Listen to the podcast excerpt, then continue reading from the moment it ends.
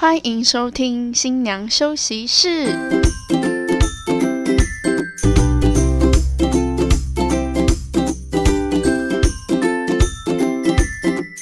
放飞猪队友，拥抱好姐妹。我们是新娘房三姐妹，我是小妹，我是大姐，我是二姐。好的，今天这一集是由小妹来主持。那前情提要一下，我们前情提要就是呢，时空背景是在那个女方家那边，我们进行迎娶的活动。那边女方那边的迎娶活动结束之后呢，现在时空背景我们拉到我们男方家这边。那到男方家之后呢，我们在抵达前，我们会进行的呢，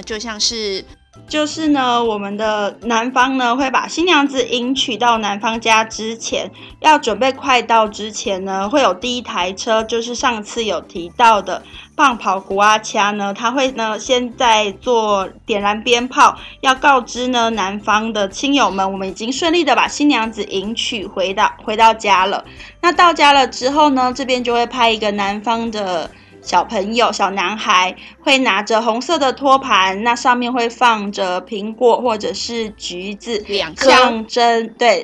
象征吉利以及平安呢，会迎接我们的新娘子下车。那这就是俗称的拜轿。那新娘子呢下车之后会摸摸苹果，摸摸橘子，并且呢给小朋友呢一个红包，一个象征性的感谢。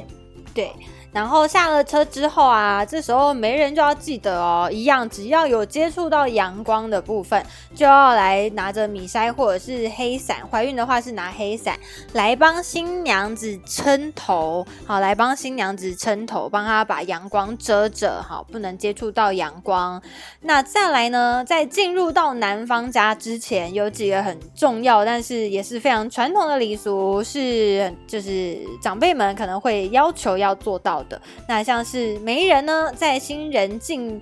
这个男方家门之前呢，他就会先进去撒所谓的铅粉，好，又另外一个名字叫做圆粉，台语的话叫 N 混。好，然后一边撒的时候呢，媒人嘴巴就会一边念到人未到缘先到，到嘿，对对对，好，就是这个缘先到，有缘分的这个意思。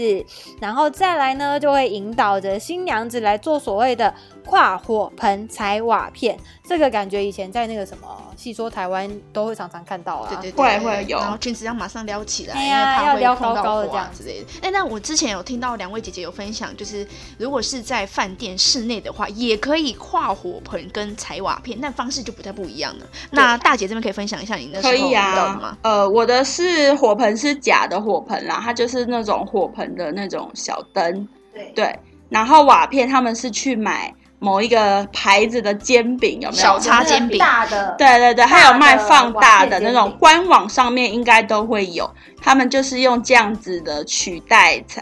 火盆以及瓦片，然后在饭店完成这个仪式。所以它就是把小叉煎饼，就是那个瓦片形状给踩碎。对，但是它外面是有一个那个塑胶袋包着，它是没有打开的，所以其实那个饼干其实是可以吃的，它是干净的啦，大家不要觉得再吃掉，对，大家不要觉得很脏，或者是把它弄得满地都是，没有，它就是稍微象征性的踩一下，因为新娘子也不可能用力的在那里蹬那个饼干，对，所以这如果是在室内的话，可以就是参考用这种方式哈，假火盆，然后就是那个饼干的瓦片这样子，这方式可以提供给我们所有的室友们。那我们再回归到，就是我们真的是有火盆跟瓦片，就是踩过去跟跨过去，那它有什么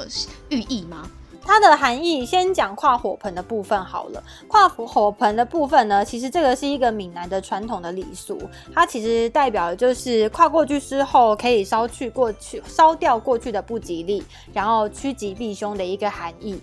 那这个烧的话呢，其实就是在传统来讲，它烧什么东西还很有讲究，它有要就又写说烧的木炭要是什么桃木或者是檀木的，然后里面又要放几钱的红豆等等，就是很多细项的东西。对，但是现在的话，其实大家就是有个代表就好了。对，我们今天讲的这一集就是迎娶啊，其实是以简化的方式去做讲解。对，因为其实中间有太多细节，那我们把大概的应该要做到的，有做到的应该要做到的内容，我们都会先大概讲解一下这样子。对，因为如果要讲到很细的话，我们可能要开一个2个小时的课程。对，我相信大家应该睡死了。对对对，对，可以在睡觉的时候听。如果大家睡不着的时候，可以开。失眠的好朋友，对，我们成为你的床伴。好害羞，好害羞，没关系。好，那还有什么瓦片的部分呢？瓦片的部分呢，其实它有蛮多种不同的含义的。它其实也有这个所谓趋吉避凶的部分，就是讨个吉利的意思。但它其实另外还有一个含义，就是大家知道这个成语里面弄璋是生男生的意思嘛，弄瓦是生女生的意思。Yes. 那把瓦片踩破了之后，就是希望说不要生女生，要生男生。所以这个踩瓦片呢的变相含义，就是希望以后未来新娘所生出来的小孩会是男生的这个意思。对，是取这样的含义在里面。对，那这个火盆的话，火烧的越旺，也象征着未来2个人的生活都能够红红火火啊，干柴烈火。对，燃烧它，2个人的爱情不断的燃烧，不断燃烧，不会熄灭这样子。对， okay. 没错，是的。好。然后他们就是跨完火盆踩完瓦片之后呢，再来就会正式步入到男方家里面了。好，进入到我们男方家之后呢，好，新郎跟新娘会进到男方家，就是客厅之后呢，会由男方的主婚人爸爸妈妈陪同呢，一起祭拜家中的先佛祖先。那我们都会以传统的方式，男左女右，然后站好之后，然后会先祭拜一下家里的先佛，然后才会祭拜家里的祖先，并且呢，会由男方的主婚人告知家里的先佛以及祖先呢，今天呢家里呢有喜事，那要请呢神明以及我们的祖先列祖列宗可以保佑这对新人，也保佑这个家呢家事一切呢都是喜气五事齐昌这样子。哇，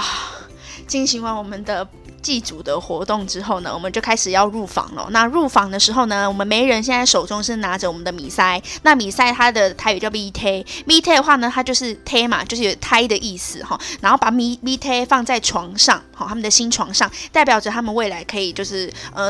可以生很多小孩的意思啊，祝福他们好运的意思。然后再来呢，我们的新人就会一起坐在呢我们的那个做财库的部分，会坐在我们新郎准备的长库。好，那长库的部分呢，只要有口袋的地方都要塞上我们的红包。那这做财库的部分会放在我们的床上或者是椅子上，新人一起坐上去，那这叫做财库，就有象征着未来2个人将同心协力，然后财源广进，赚大钱的意思。那做完财库之后呢，我们就会呢请新郎帮新娘先头纱，那我们就是护卫汤圆，吃汤圆。那汤圆部分里面可以有红枣啊，象征着早生贵子，一样都是生小孩啦。反正你想就是迎娶，我们任何一个有含义，只要就是有扯，就是会都会扯到生小孩，都跟谁有关系。对，以前真的很重视生小孩，那现在的话就是量力而为啦，因为不好养。对对对，好，准备好就是一个象征性的意义啦。然后吃完汤圆之后呢，我们呢就会请那个属龙的小男生，好，那我们就会到我们的新床上面滚一滚。那这个呢用意其实就是也是希望未来新人可以生一个龙子的意思。对，好，那我们滚完新床之后呢，再来我们呢新人就一起来到我们的客厅的地方，我们会进行的呢最后一个部分呢就是假新娘day。那这个呢是台湾南部的习俗，因为呢南部的亲友们呢今天呢全部都聚集到家里来，想要目睹一下新娘子的风采。那新娘子这边呢就会由爸爸妈妈准备甜茶，然后呢款待这些男方的长辈们。那男方的长辈们会依照我们长辈的排列顺序先做好之后，新郎跟新娘会逐一的奉上甜茶，然后呢也会让男方的长辈们逐一的介绍以后新娘子要记得这些长辈的称谓，并且记得改口。好，那我们在奉完甜茶之后呢，男方的长辈也会准备小小的红包，象征是给这对新人的一个小小的祝福。那我们的新人呢，也会特别准备礼物，那一样回赠给给予红包的长辈们。那呢，就是象征着礼尚往来，也要谢谢他们给予的见证以及祝福。这个就是假期 New Day。那饭店的部分呢，可能现在不会有这么多的长辈通通挤到男方家，所以我们通常在饭店的话，就会直接在喜宴结束之后，可能会在休息室这边做一个简易的假期 New Day， 就是奉甜茶的仪式。那很多人会把这个假期 New Day 跟文定的奉茶会把它混在一起，但是就是掌握一个重点，就是文定的奉茶新郎是在里面喝茶的，但是这个迎娶仪式后的这个假期 New Day， 新郎是没有在喝茶的队伍里面的，对，他会跟新娘一起完成这个仪式，没错哈，就是这个的话就是两者一个很大的差别。然后还有就是文定是新娘是不用准备回礼，但是新 New Day 的话是需要准备一个回礼给我们男方这些亲戚们的。对，然后小礼物通常就是肥皂或者是沐浴组或者是香水组， 对之类的，嗯，就是男女实用的用品啊，对不对？对，比较实用，就是给长辈用，因为你奉茶的对象是长辈嘛。对啊，你买棒棒糖、棉花糖，那个长辈可能也会蛮苦恼的。对啊，那通常就是会以礼盒为主，比较大气、好看，对，挂秋类这种的，对对对对，礼盒类的。那像是迎娶仪式啊，大家这边在筹备的时候就要就是除了我们刚刚所提到流程类的部分要特别的去注意跟讨论之外，还有一个重点就是车程的部分，千万记得要考虑进去。尤其你们就是如果说你们不是在饭店里一条龙走下来，你们可能是从女方家然后要前往男方家，那这中间的车程需要多久，都是会需要你们在就是仪式当天之前要找一天实际的去走过路线，要先去做过规划的。对，因为这样你们才能够很清楚掌握到这个路线会花费你们多久时间，那文定要提早多少的时间开始，或者是迎娶要提早到什么时间做开始，这样你们的时间才会是最准确的。